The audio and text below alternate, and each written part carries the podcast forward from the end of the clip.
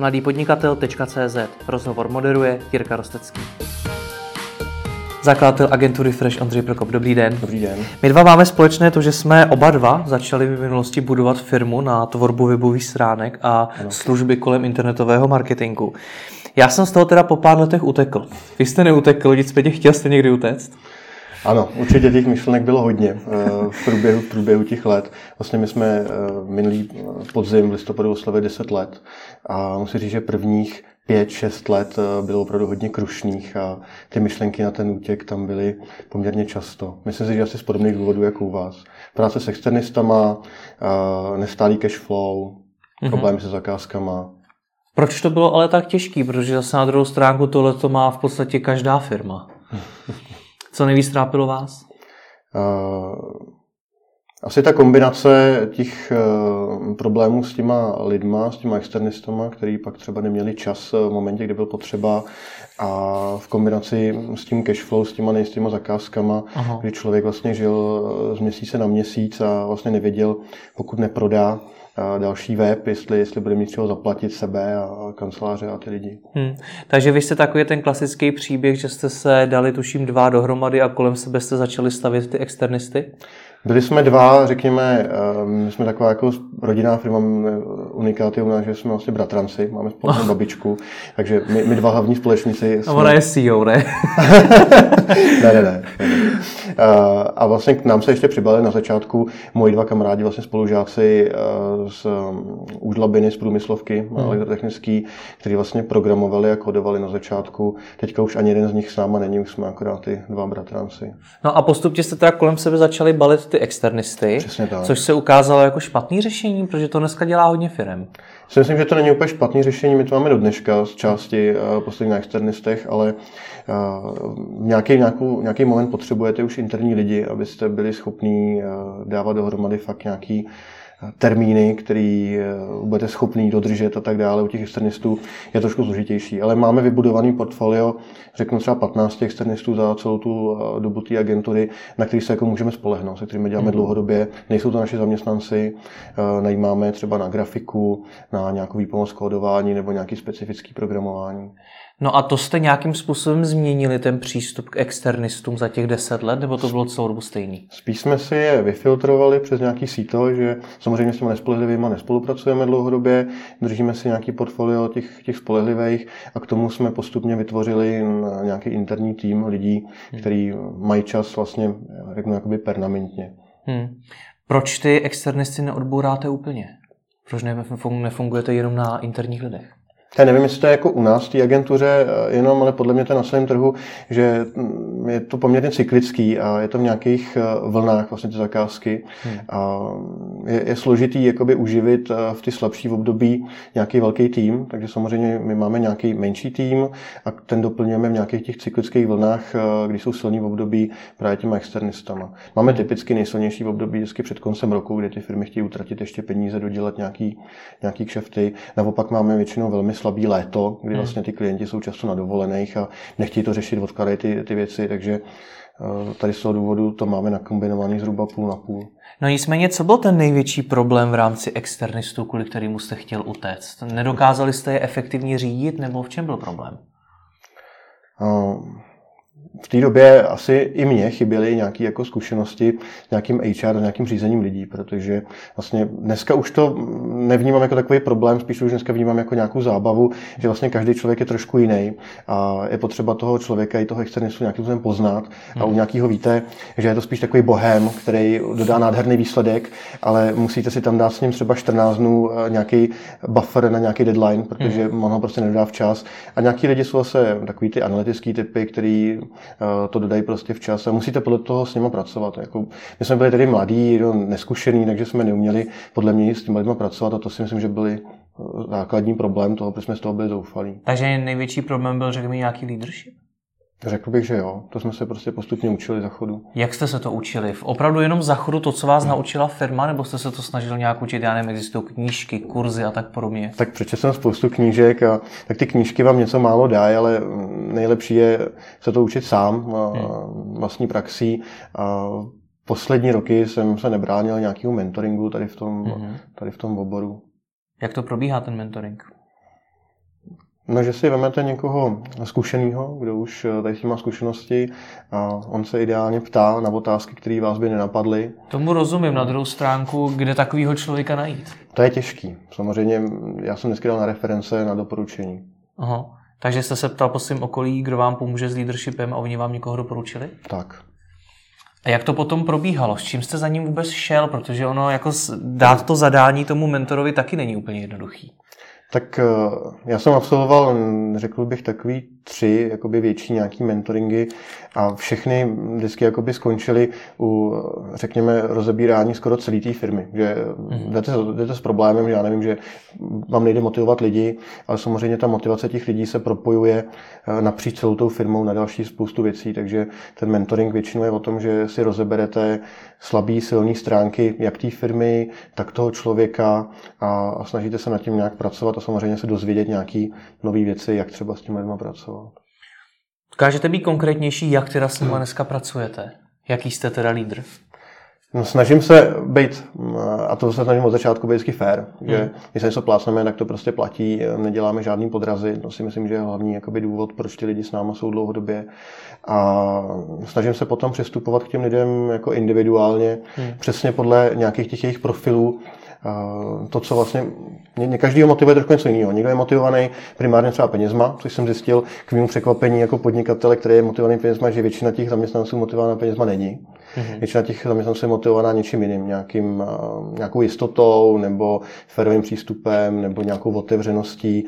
Někoho hodně potěší nějaká pochvala před nastoupeným družstvem a, a tak podobně. No. Vy tady zmiňujete ty profily, jak jste to nazval mm. už po druhé. To si nějakým způsobem takhle profilujete ty lidi třeba už eh, při náboru, když je nabíráte? Co je to ten člověk?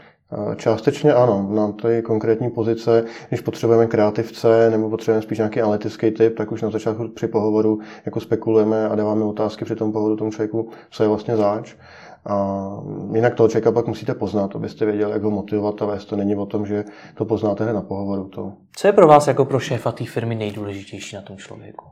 Rozumím takovým těm věcem jako spolehlivost, že vůbec přijde do práce a podobně, ty základní asi nechme stranou, ale co dál? To jsem chtěl říct přesně, jo, protože dneska máte spoustu takových těch mileniálů, kteří jako, mm, si myslí, že všechno umějí, nejsou, nejsou absolutně motivovaní, chtějí strašných peněz a pak vlastně vám ani druhý den nepřijde do práce. Jo. Takže to je pravda, to je to, co se o mileniálech říká. Mezi nimi mimochodem patřím, takže já to Tak já částečně taky jsem ještě na okraji, ale je, je, to pravda, no. Zvlášť bych řekl ty, ty pražské děti, Aha. že dneska jsou hodně rozmazlený, mají uh, přebytek vlastně u rodičů a tím pádem si myslím, že nejsou tak motivovaní si to vydřít od té píky, jako jsme byli my. No. Hmm. Takže co vás, nebo čím bych já vás mohl nejvíc zaujmout, kdybych se hlásil k vám do firmy? Co je to, co když vám řeknu, tak když si řeknete, tebe musím mít?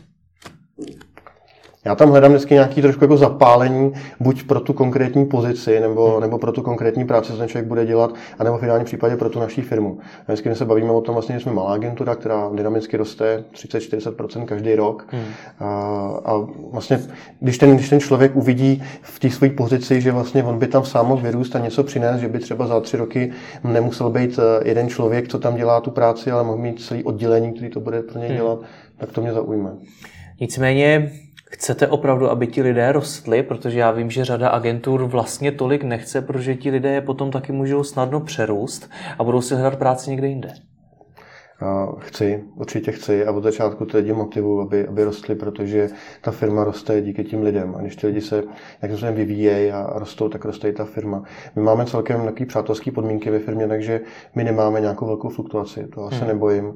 A jak jste říkal, ty knížky, tak ve většině těch knížek se píše, že byste měl zaměstnávat, nebát se zaměstnávat lidi, kteří jsou chytřejší než vy. A tady tím se snažím jako řídit. Snažím se obklopovat lidma, kteří jsou v některých vlastnostech nebo dovednostech prostě lepší než mm. já. To si myslím, že je ten důvod, proč ta firma potom může růst a, a být úspěšná.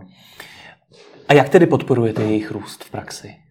Tak u nás taková nejtypičtější eh, praxe růstu je obchodník. Vlastně my najímáme už asi čtyři roky obchodníky většinou jako juniory, kteří končí školu nebo, nebo jsou ještě při studiu a nějakým způsobem pro nás dělají obchod, to znamená, že se snaží sehnat nový kšefty, hmm. jak webový, tak marketingový a tím pádem oni musí poznat po povrchu vlastně celý ten, celou tu branži.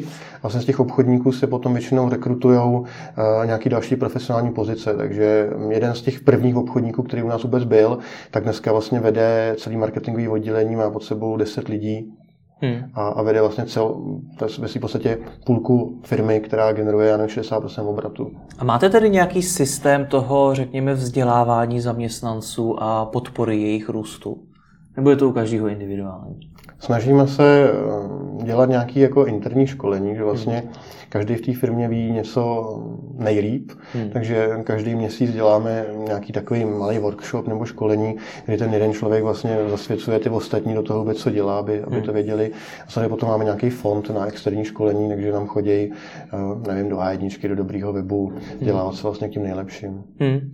Nemyslím tu otázku zle, nicméně proč bych já třeba jako mileniál, ten začínající na trhu práce, měl jít pracovat k vám do firmy, jste relativně malá firma, proč nemám jít pracovat do nějaké podstatně větší, třeba i po různých stránkách vyspělejší firmy, kde se toho můžu naučit víc? Možná. To je dobrá otázka. Já se přiznám, že jsem ještě před třema rokama na ní neměl odpovědět, taky se mě na ní ptali, takže jsem potom si dělal nějaký dotazník a průzkum vlastně u našich eh, zaměstnanců. A u nás si nejvíc cenějí eh, zaměstnanci nějaký takový té svobody. Jo. Mm-hmm. Nám se stalo to, že jsme vlastně, řekl bych, nechtít vybudovali svobodnou firmu, protože mm-hmm. já mhm. jsem o tom četl až eh, někdy před rokem, jak to vlastně funguje, ty principy a my to tam od začátku vlastně máme takhle zavedený, že ty lidi tam vidějí tu férovost a, a tu otevřenost vlastně toho vedení. My se tam nehrajeme na nějaký šéf, podřízený, eh, ale na druhou stranu je pravda, že ne, ne každému to vyhovuje. Jo. Třeba ta volnost, eh, ty lidi mají relativně hodně nějakých home officeů, možnosti pracovat z domova, nejsou každý na kanceláři. A poznali jsme samozřejmě spoustu lidí, který jsme přijali a kterým to se nevyhovovalo. A myslím si, že hmm. někteří zaměstnanci potřebují nad sebou v úzovkách ten byč a mít jako eh, opravdu tu povinnost být v té práci a pak asi dají ten výsledek. A když jim dáte tu volnost, tak to možná třeba nezvládnou a takový hmm. lidi musí od nás odejít. Takže proč mám jít pracovat k vám a ne do no, nějaké velké no, firmy? No pokud by vám vyhovovala ta volnost, jo, to záleží, záleží na vás. Prostě volnost, otevřenost a taková ta pohodová atmosféra. My mezi sebou jako nesneseme žádného takového toho škodiče nebo lidský, lidský vysavač, jak já říkám, takový ty lidi, kteří se vozejí po, po ostatních, tak uh, ty ta firma vždycky vypudí. Měli jsme pár takových lidí mezi sebou a ty hmm. museli zmizet. Hmm. No a když říkáte o tom, že jste svobodná firma, tak eh, co to opět v praxi znamená? Protože pod tím pojmem se dneska schovává hodně věcí. Tak nemáme žádnou eh, jako psanou přesně pracovní dobu. No, ty lidi, když tam eh, přijdou v 10 a odcházejí v půl pátý a mají hotovou práci, tak to nikomu nevadí. Hmm. Jo, mají, mají hodně, hodně volnosti, co se týká nějakých těch home officeů a práce z domova což e, jsou zase jakoby dvě strany mince, protože samozřejmě třeba pro projektačku, která tam je každý den a musí hlídat nějaký deadline a komunikovat s klientama, tak je pro ní složitější pracovat s těma lidma, kteří jsou tam kanceláři třeba tři dny, hmm. ale dá se to naučit a tohle to si myslím, že je ten, ten základ. To samozřejmě chodíme, já nevím, jednou za dva měsíce spolu do hospody, celá hmm. parta vlastně, bavíme se o všem. A co je asi podle mě zásadní, co píšou i vlastně ti knížka o soudení firmě, co jsme dělali už právě předtím, než jsme to přečetli, tak vlastně my se tam bavíme i zvykat třeba o financích eh, agentury, která až, až na platy takhle otevření nejsme, ale eh, kompletní vlastně finance agentury, jaký má příjem, jaký má náklady, kolik co stojí, hmm. aby si to uměli představit. A to si myslím, že je to, co ty lidi jsou schopní dneska, i ty mileniálové, hodně ocenit, že vlastně si nepřipadají jako okrádaný tím, mm-hmm. tím majitelem té firmy, že nejsou ty vykořišťovaný eh, tím kapitalistou, ale prostě vidí, kolik to stojí. Jo. Prostě mnohdy si myslím, že třeba ten zaměstnanec má problém s tím, že on dostává na výplatní pásce nevím, 200-250 korun třeba v hrubým a ta firma za ní ušly 1800, tak si říká, a kde jsou ty peníze, kde, jsou, kde je těch 15, to si oni prostě nechají, koupí si za to Ferrari a podobně. Hmm. A když tím lidem to odkryjete, vlastně kolik stojí kancelář, kolik eh, vlastně oni jsou schopní odpracovat eh, těch hodin opravdu, který se dají fakturovat, že to opravdu není 8 hodin denně, že oni hmm. jsou schopní vyfakturovat eh, třeba 3-4 hodiny denně, že jsou tam nějaké reklamace, které se neplatí. A to všechno se vlastně potom postčítá, tak, tak zjistí, že vlastně ta jejich odměna je fair, hmm. vůči tomu, co ta firma fakturuje tomu klientovi a jsou všichni spokojení. No a zároveň víc, co vám jako tomu kapitalistovi nahoře vlastně zbyde. Přesně tak. No a zbývá toho hodně, jako mířím k tomu zpátky na začátek, o čem jsme se bavili, o tom utíkání z toho biznesu, protože o firmách jako jste vy se říká, že zas tak perspektivní biznis to není, že se tam velmi těžko generuje zisk, je to pravda? Je to pravda. No. Kdyby nás to nebavilo se společníkem, tak už to asi dneska neděláme. Jako pro peníze to uh, primárně neděláme, jako žádný velký zisk z toho nezbývá. My většinu těch eh, peněz, který vlastně generujeme poslední 2-3 roky, rosteme a jsme schopni generovat kolem nějakých 20% zisk, tak ho většinou reinvestujeme zpátky do té firmy. Hmm. Uh, typicky třeba skoupíme nový servery na našeho, na našeho cloudu, aby klienti měli jakoby bezpečnější provoz webu nebo dáme odměny na Vánoce lidem. Takže většinu těch financí, co vyděláme, tak tuhle chvíli pořád jako reinvestujeme zpátky. Když nejsou, protože zase předtím jste říkal, že vás jako podnikatele překvapilo, že vaši lidé nebo že vaši zaměstnanci nepracují kvůli penězům, tak když to neděláte ani vy kvůli penězům, tak kvůli čemu to děláte? A tak samozřejmě dneska už nás to živí a vydělá nám to na relativně si myslím slušný, slušný život. Můžeme si dovolit bydlet, mít auto, takže to si myslím, že mě stačí. Já nejsem primárně nějaký eh, mamonista, který by potřeboval se topit v penězích a kupovat si pořád nový auta. Ale samozřejmě penězma jsem motivovaný. A na druhou stranu, já jsem běžec, maratonní běžec, já, já vždycky běhám jakoby na dlouhou tráť a vidím eh, to, jak ta firma roste, hmm. takže se třeba během nějakých dalších třeba deseti let zase může dostat úplně někam jinam a to motivuje primárně mě. Kde tady ta dlouhá trať končí? Co je ten cíl, který ho chcete dosáhnout? Mm, předat, eh, asi předat úspěšnou fungující firmu mýmu synovi. Opravdu to je, to je váš cíl? Pravděpodobně teď jo, si myslím. Což je ale ještě předpokládám za hodně dlouho. Ano. Takže máte nějakou představu, co za firmu to jednou bude? Jestli to třeba bude, já nevím, největší firma na tvorbu webových stránek v Čechách nebo něco takového? Vůbec, takovouhle vizi vůbec nemám a, a naopak eh, my se tom na tom se společníkem trošku jako přibržďujeme, protože nám nějakým způsobem vyhovuje ten menší postupný růst, který jsme schopni sami uřídit s nějakýma svými schopnostmi, že vůbec nedokážu predikovat, kde můžeme za deset let být eh, já budu rád, když to bude, když to bude pokračovat tím růstem jako teď, kolem těch 30%, jak obratově, tak zaměstnancema, aby jsme to byli schopni nějakým způsobem uřídit a nedávám si ambice být jako nejlepší, největší na trhu. Spíš to zvládnout, eh, mít tam tu kvalitu, tu atmosféru, aby to se tam ty lidi cítili dobře, aby je tam bavilo pracovat a postupně se vyvíjet tak, eh, aby jsme byli schopni tím klientům pořád nabízet eh, nějakou přidanou hodnotu, nějakou konkurenceschopnost. Hmm. Hmm. Když jste ale popisoval to, jak těžký biznis to je, a jak tvrdá práce to je, tak proč chcete, aby to dělal i váš syn? tak já to nechci, já do toho určitě nebudu nutit, ale eh, hrozně se mi líbí ty příběhy vlastně těch rodinných firm, jak mm. vlastně potom, potom se předávají eh, z pokolení na pokolení. Tak samozřejmě mně se to trošku změnilo, tím, že mám 4,5 letého kluka, tak samozřejmě ty priority člověk mění. Předtím, než jsem měl dítě, tak samozřejmě člověk byl motivovaný primárně penězma. Teďka spíš mi jde o to jednou jeho zabezpečit. A jestli tu firmu bude řídit, a nebo jestli ji potom prodáš, já umřu a bude mi potom z toho ty peníze mi jedno.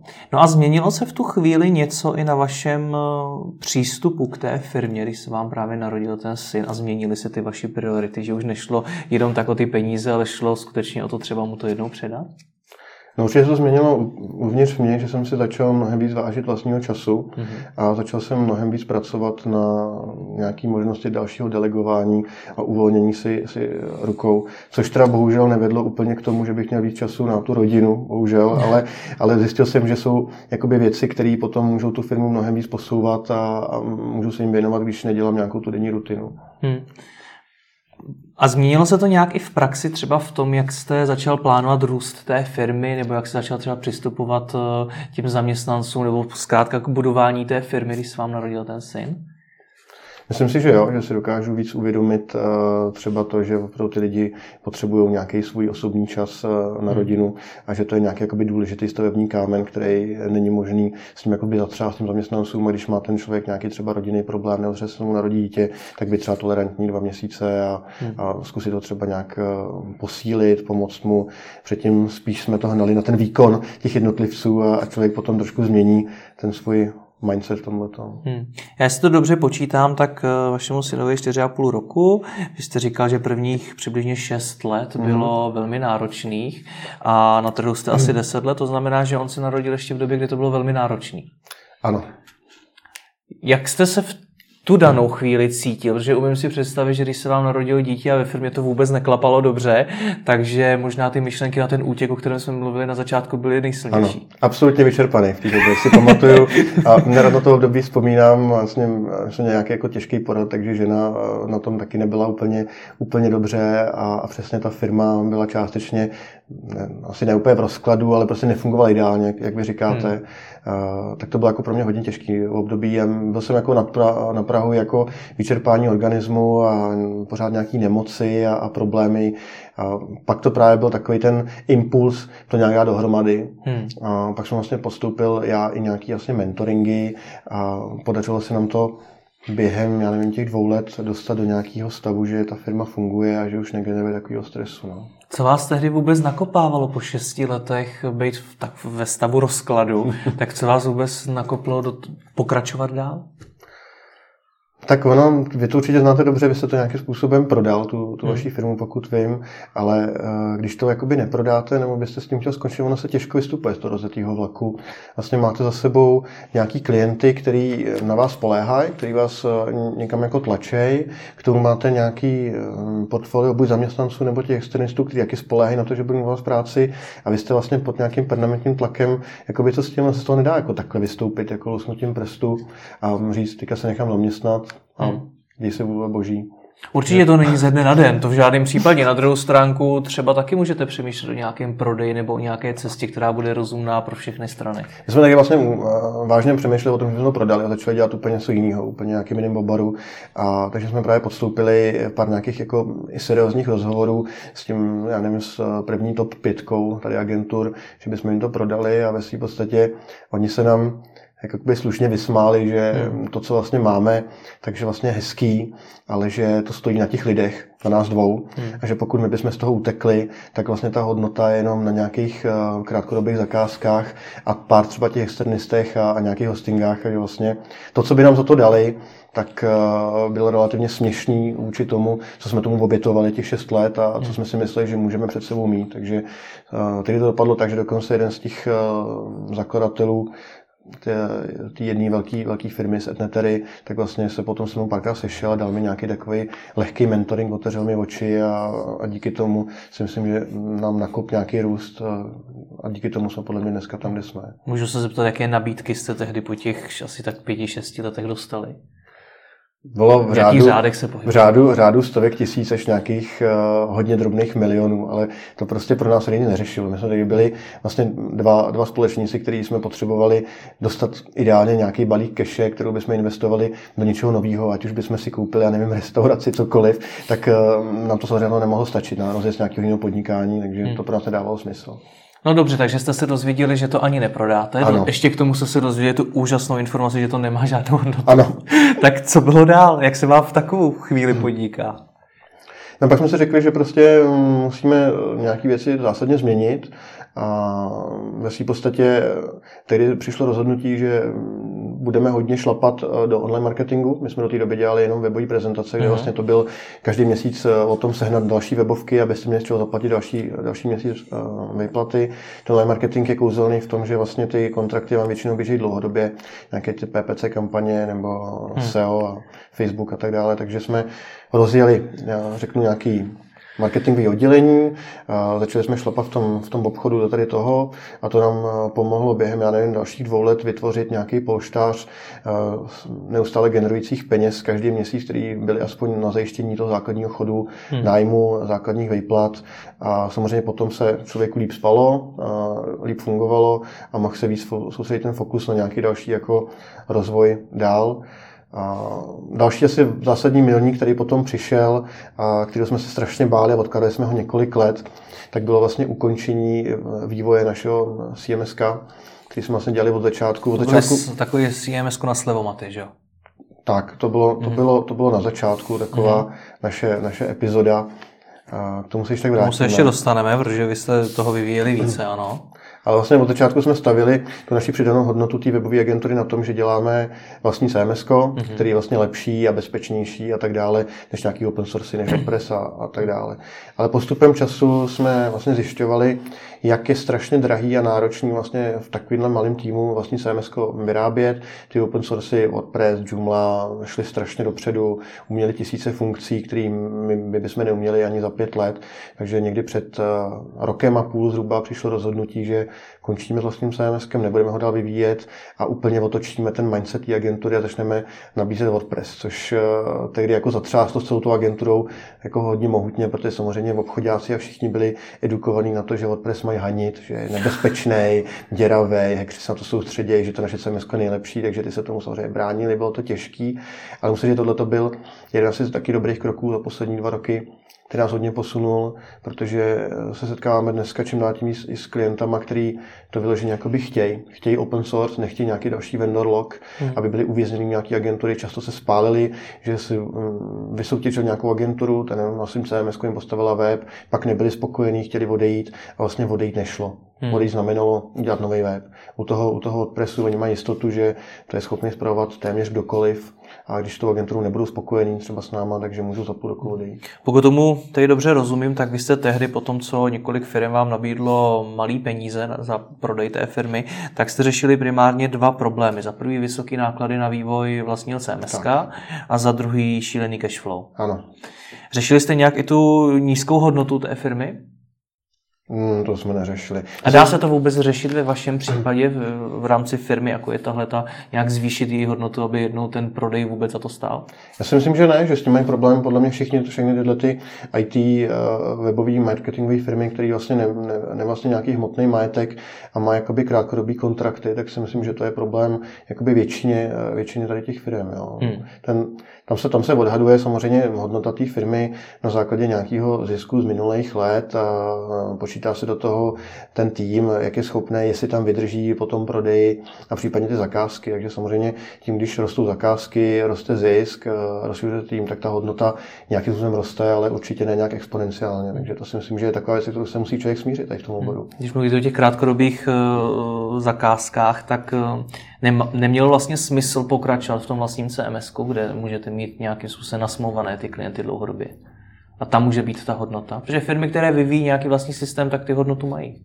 Já si myslím, že jo, ale mm, myslím si, že na to musíte mít větší tým, mm-hmm. nebo mít nějaký jakoby unikátnější produkt, který je zaměřený na něco konkrétního. Tím, že my jsme dělali relativně malý uh, webový projekty a do dneška vlastně děláme spíš jednodušší webové projekty, tak to tam prostě nedávalo smysl. Ještě mi vysvětlete, proč, nebo co jste vůbec dělali 6 let, že jste po 6 letech byli v rozpadu?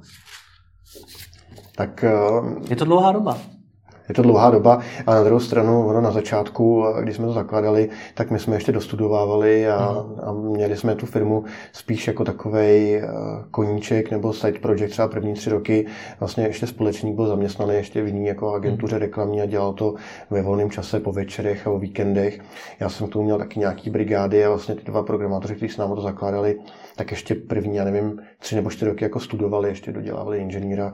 Takže ono to nebyla úplně ještě jakoby regulární firma, že bychom se museli živit. Jo. I kdyby to byly tři, čtyři roky, tak i, i, i tak hmm. v podstatě vy jste si neuvědomovali ty problémy, které tam máte, že máte vysoké náklady, že máte špatný cash flow, že vlastně ten business model té firmy není úplně ideální a že se to může vlécet dlouho. Ale ono to nebylo tak hrozný, ono to bylo jako by v těch, v těch vlnách, že jo. No, jako měl jste v období, kdy se dařilo a kdy jsme jako skasírovali spoustu peněz za, za pár projektů, které jsme se rozdělili, byli jsme nadšení, jak nám to jde a pak právě přišlo se jakoby to hluchý období, kdy, kdy vlastně ty kšefty nebyly a tedy jsme přemýšleli o tom, jestli to má smysl nebo nemá. Plus eh, samozřejmě se nám nepovedlo pár nějakých zakázek, že se na nás nalepili sem tam nějaký podvodníci, kteří nezaplatili a to pak člověka jako hodně demotivovalo. Hmm.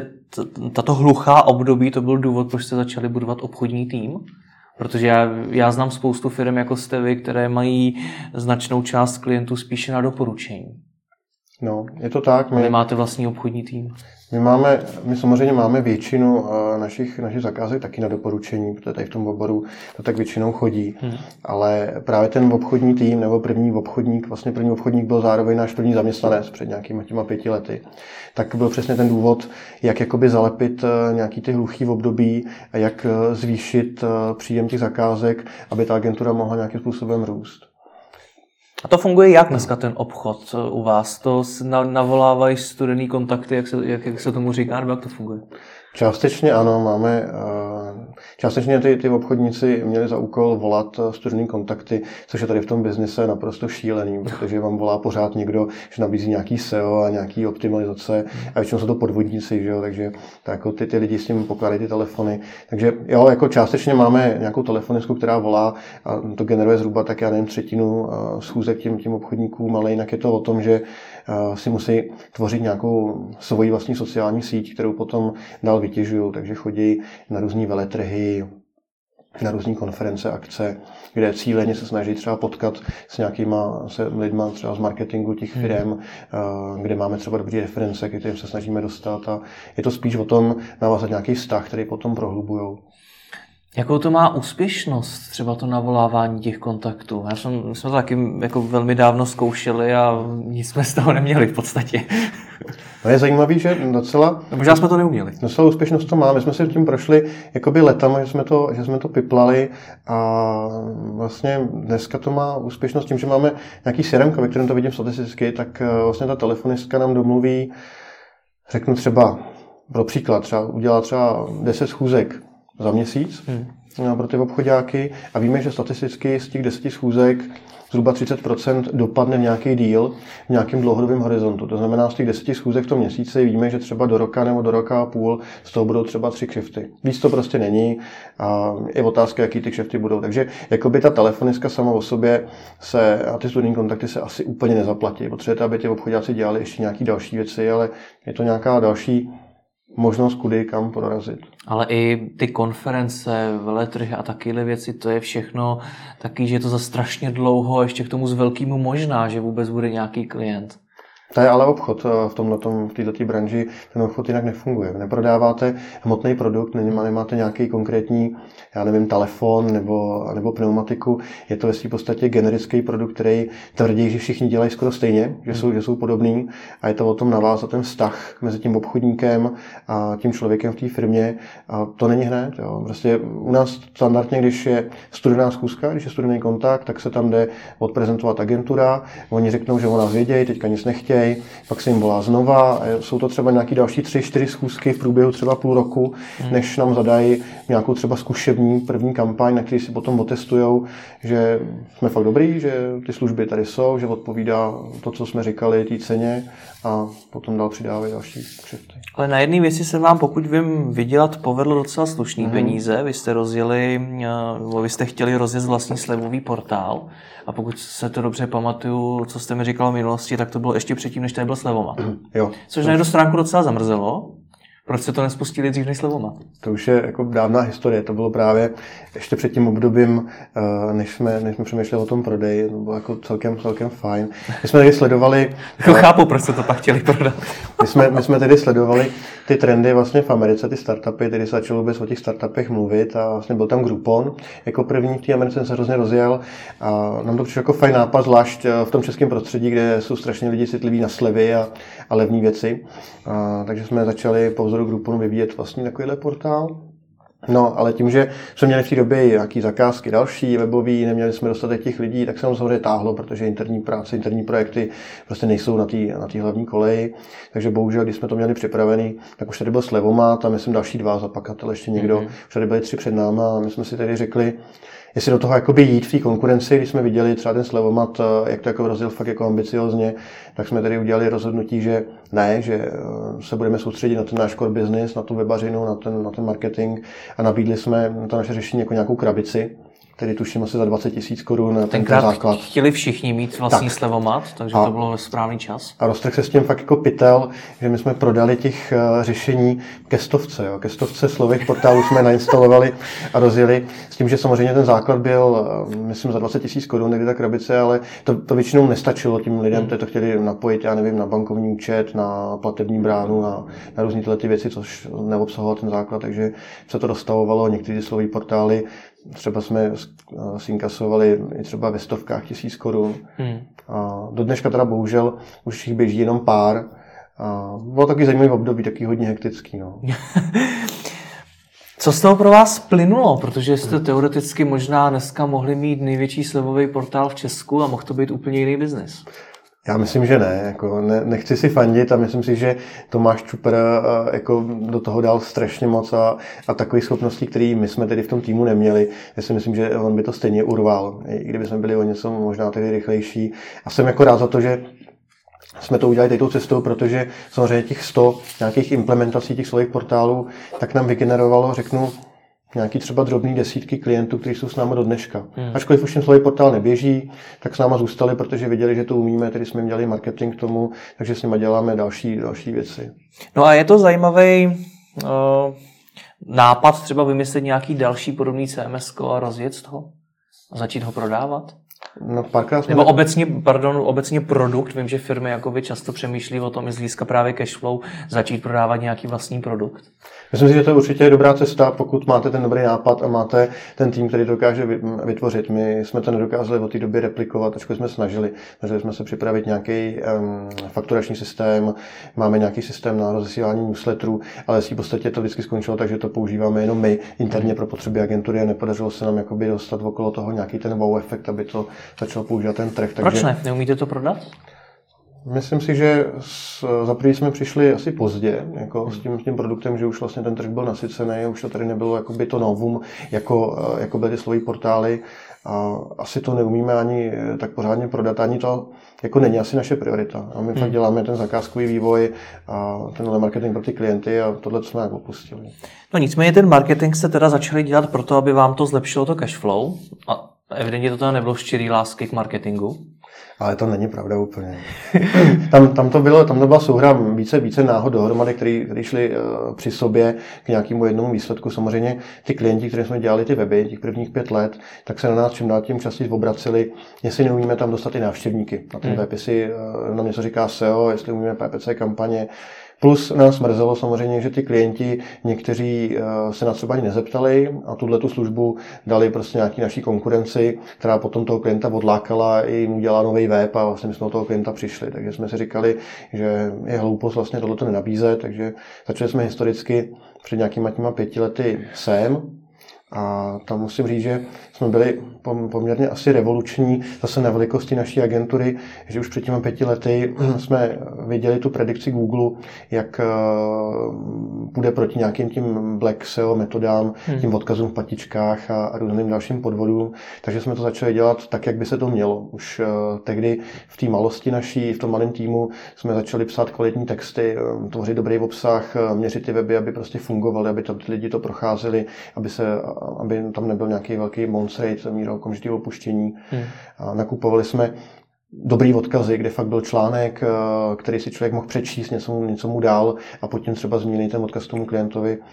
A tohle to vlastně tehdy, si pamatuju před těmi pěti lety, tak vlastně tady dělala H1 a pár těch velkých agentur pro velký klienty za velký peníze. My jsme to byli tedy schopni nabídnout za relativně malý peníze širšímu portfoliu klientů, takže na tom nám to SEO oddělení fakt během roku hodně narostlo.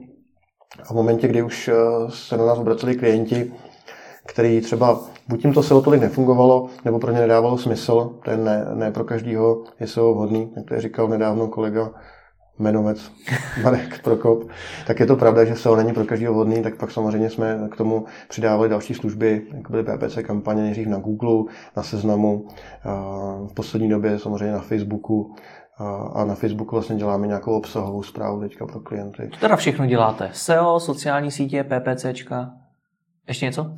A ten obsahový marketing, jo, jsme schopni pro ty klienty třeba vést nějaký blog eh, a, a tvořit vlastně tvořit zajímavý obsah. Takže toho děláte poměrně hodně. Ano. To by řekl skoro všechno. Proč to děláte tolik? Dneska je ten trend, že řada firm se stále více specializuje na jednu věc. A vy toho děláte poměrně hodně, že k tomu děláte ty weby.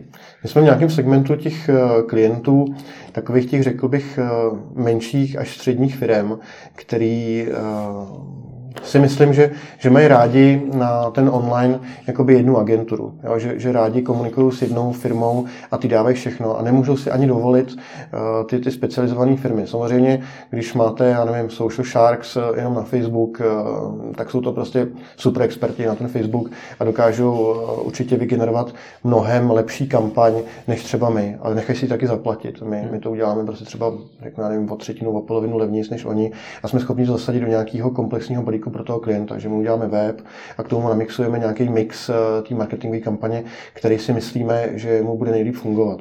To znamená, že my tím klientům nikdy jakoby neprodáváme nějakou naší specializaci, v čem si myslíme, že my jsme dobrý a, nabím, a prodáváme mu to, co si myslíme, že mu to přinese. Jo? Hmm. Jak jsem říkal, někomu může dobře fungovat SEO, ale pro někoho může být fakt jako nevhodný, takže tam no, někomu může fungovat dobře Google AdWords, ale pro někoho je lepší Facebook, pro někoho je Facebook úplně nepoužitelný a tak hmm. dále. Z toho, co říkáte, je patrná určitá orientace na spíš menší a střední klienty. Tak. Je to tak?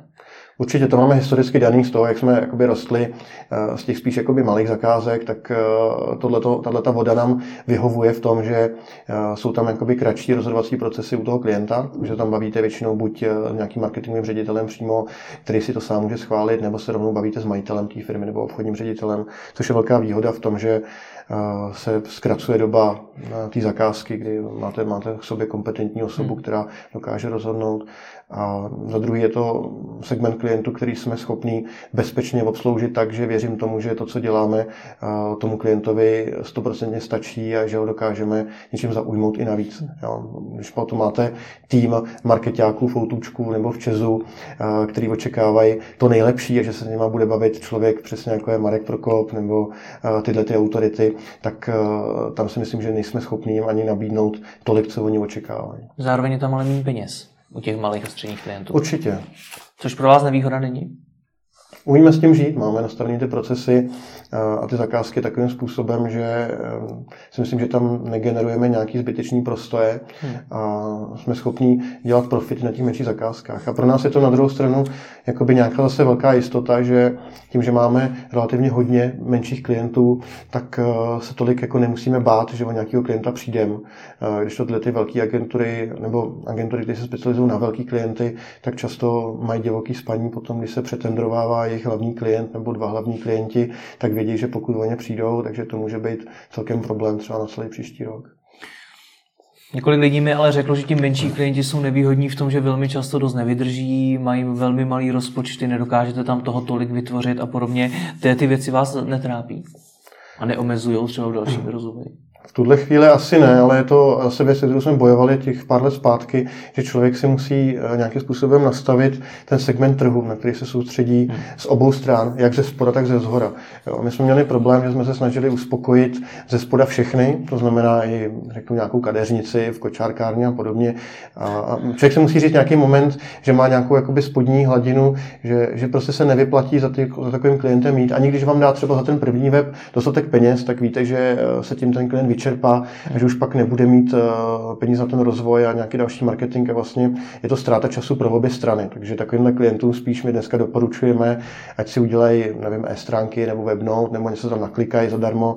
A oni jsou rádi, my jim třeba pomůžeme za konzultaci dvou hodin a oni se k nám třeba vrátí potom za dva, za tři roky, když už najednou otvírají další pobočku a už to dělají třeba skoro franšízu, tak třeba se nám takhle jedna klientka vrátila, že tehdy jsme se pomohli, my jsme skoro nechtěli, byla ráda. Takže omezit si ten trh ze spoda a ideálním případě i ze zhora prostě potom zase eh, mít nohy na zemi, když vám přijde nějaký velký tender, kdy si řeknete, že to by bylo super, to bychom mohli jako urvat, ale víte, že to zázemí třeba na to nemáte, hmm. tak zbytečně na to neplýtvat čas. A tohle to hodně pomohlo a tím, že máme nějak vymezený ten náš nějaký segment toho trhu ze zhora i ze spoda, tak nemáme až jakoby velký problémy s tím, že by ten klient eh, neměl na ty naše služby nebo nedokázal s náma růst. Takže kdo je váš ideální klient? Typicky je to nějaká už zavedená firma na trhu, která má nějaký peníze na marketing, ví, že marketing na, v online musí dělat, má na to nějaký rozpočet. Řeknu typicky třeba autosalon, prodejce nějakých aut, nebo nějaká B2B firma, která třeba dělá nevím, nějaký třeba průmyslový eh, roboty, eh, jsou třeba naši klienti. Hodně se specializujeme a co, co jakoby je náš velký segment trhu, tak jsou stavební developeři, kteří staví vlastně bytový domy nebo, eh, nebo, nebo rodinný domy na, okolo, okolo Prahy a, a v Praze, tak na to máme speciální systém a umíme je dobře obsloužit. Jo, že tam, tam se střetáváme třeba, tady v tom segmentu se střetáváme třeba s těma většíma korporacemi, děláme třeba pro Metrostav uh, Development, což už uh, je poměrně jakoby velká firma s nějakým korporátním vedením, ale to je takový spíš jakoby ten asi strop už uh, a víš, moc hmm. chtít nechcem. Jak řídíte svůj brand, protože přece jenom WordPress je něco, co mnoha lidem asociuje, že ta firma spíš bude hodně levná, že? Mm. což taky nějakým způsobem ovlivňuje vaší značku současně i to, co říkáte teď o tom marketingu, to možná může trošku asociovat. Tak jak to je to vy vnímáte? No my s tím historicky samozřejmě máme trošku problém, že jsme se považovali a byli jsme vnímaný jako za levný a ze začátku i těch třeba prvních 5-6 let jsme vlastně šli eh, do toho trhu primárně cenou, což eh, samozřejmě se ukázalo časem jako chyba. Takže se snažíme tady z toho trošičku vymanit, že se snažíme ten punc eh, toho, že jsme levný, trošku odstranit a Myslím že se to asi minimálně v kalkulacích povedlo, protože obchodáci za mnou poslední půl roku chodí s tím, že prohráváme výběrka kvůli tomu, že jsme drahý. Tak říkám, že pokud je to ten hlavní, hlavní problém, tak to asi není takový, takový problém. Takže snažíme se tady z toho vymanit a je to třeba, co týká toho WordPressu, tak je to třeba věc, kterou my jakoby nevyřváváme do světa. My to, myslím, nemáme ani uvedený na webovkách, že stojíme na WordPressu, protože přesně eh, v některých kruzích to může být vnímaný jako pejorativně. A zase ten eh, marketingový ředitel té firmy, který eh, o tom něco ví, tak to dokáže ocenit potom, když se to vysvětlí na tom osobním jednání, proč vlastně ten hmm. WordPress děláme, jaká k tomu byla geneze a jak ten WordPress děláme. Dobře, takže máte za sebou 10 let ano. budování agentury, prošli jste si velmi špatnýma chvílema i dobrýma chvílema. Co byste teda udělali jinak? Kdybyste vrátil ten čas zpátky, tak co byste udělali jinak? To je těžká otázka hrozně.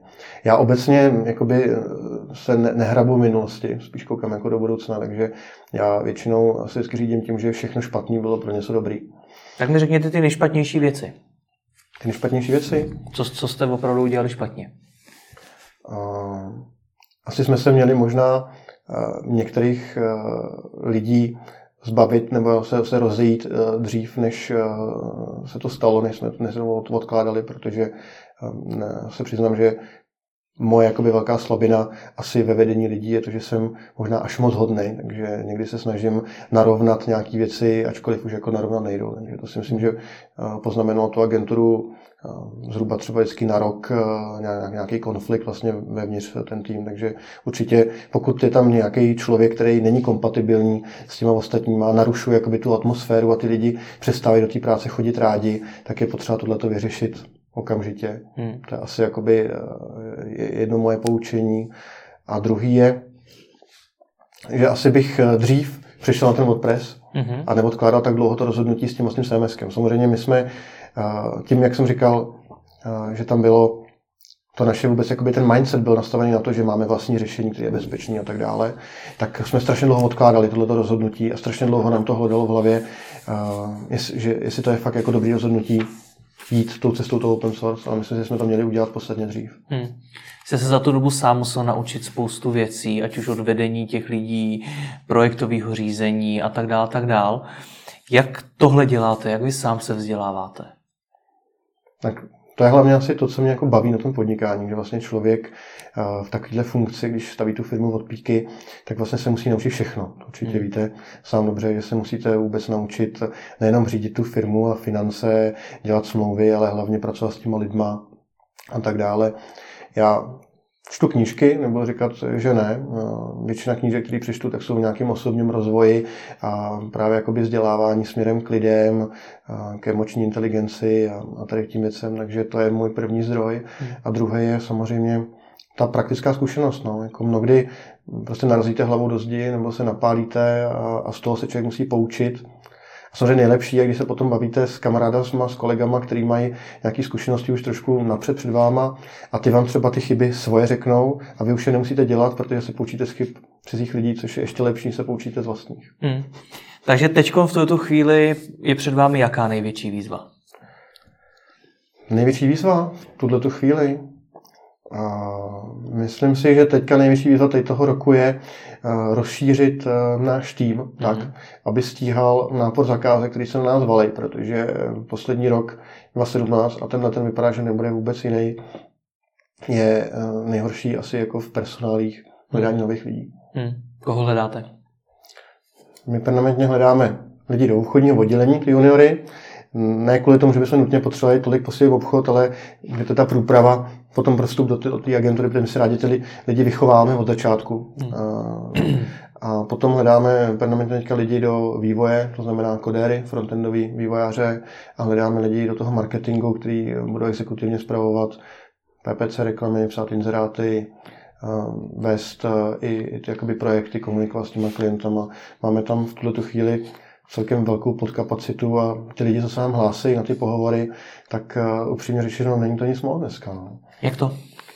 No, ten trh je přebraný. Já hmm. nevím, jestli čtete noviny, že vlastně máme nezaměstnanost, já nevím, pod procentem v Praze, což eh, je úplně jako absurdní, když vlastně ve všech ekonomických knížkách se píše, že 4% je přirozená nezaměstnanost.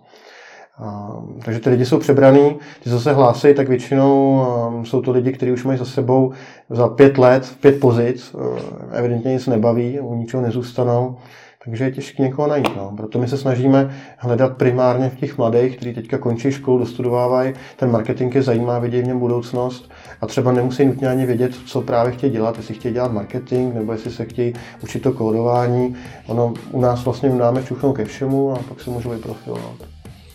Tak vám budu držet palce, děkuji za rozhovor. Děkuji. Líbil se vám tento rozhovor? Vyzkoušejte také audioknihy. Partnerem podcastu je progressguru.cz, na kterém si můžete stáhnout audioknihy o biznesu, osobním rozvoji a o mnoha dalších tématech. www.progressguru.cz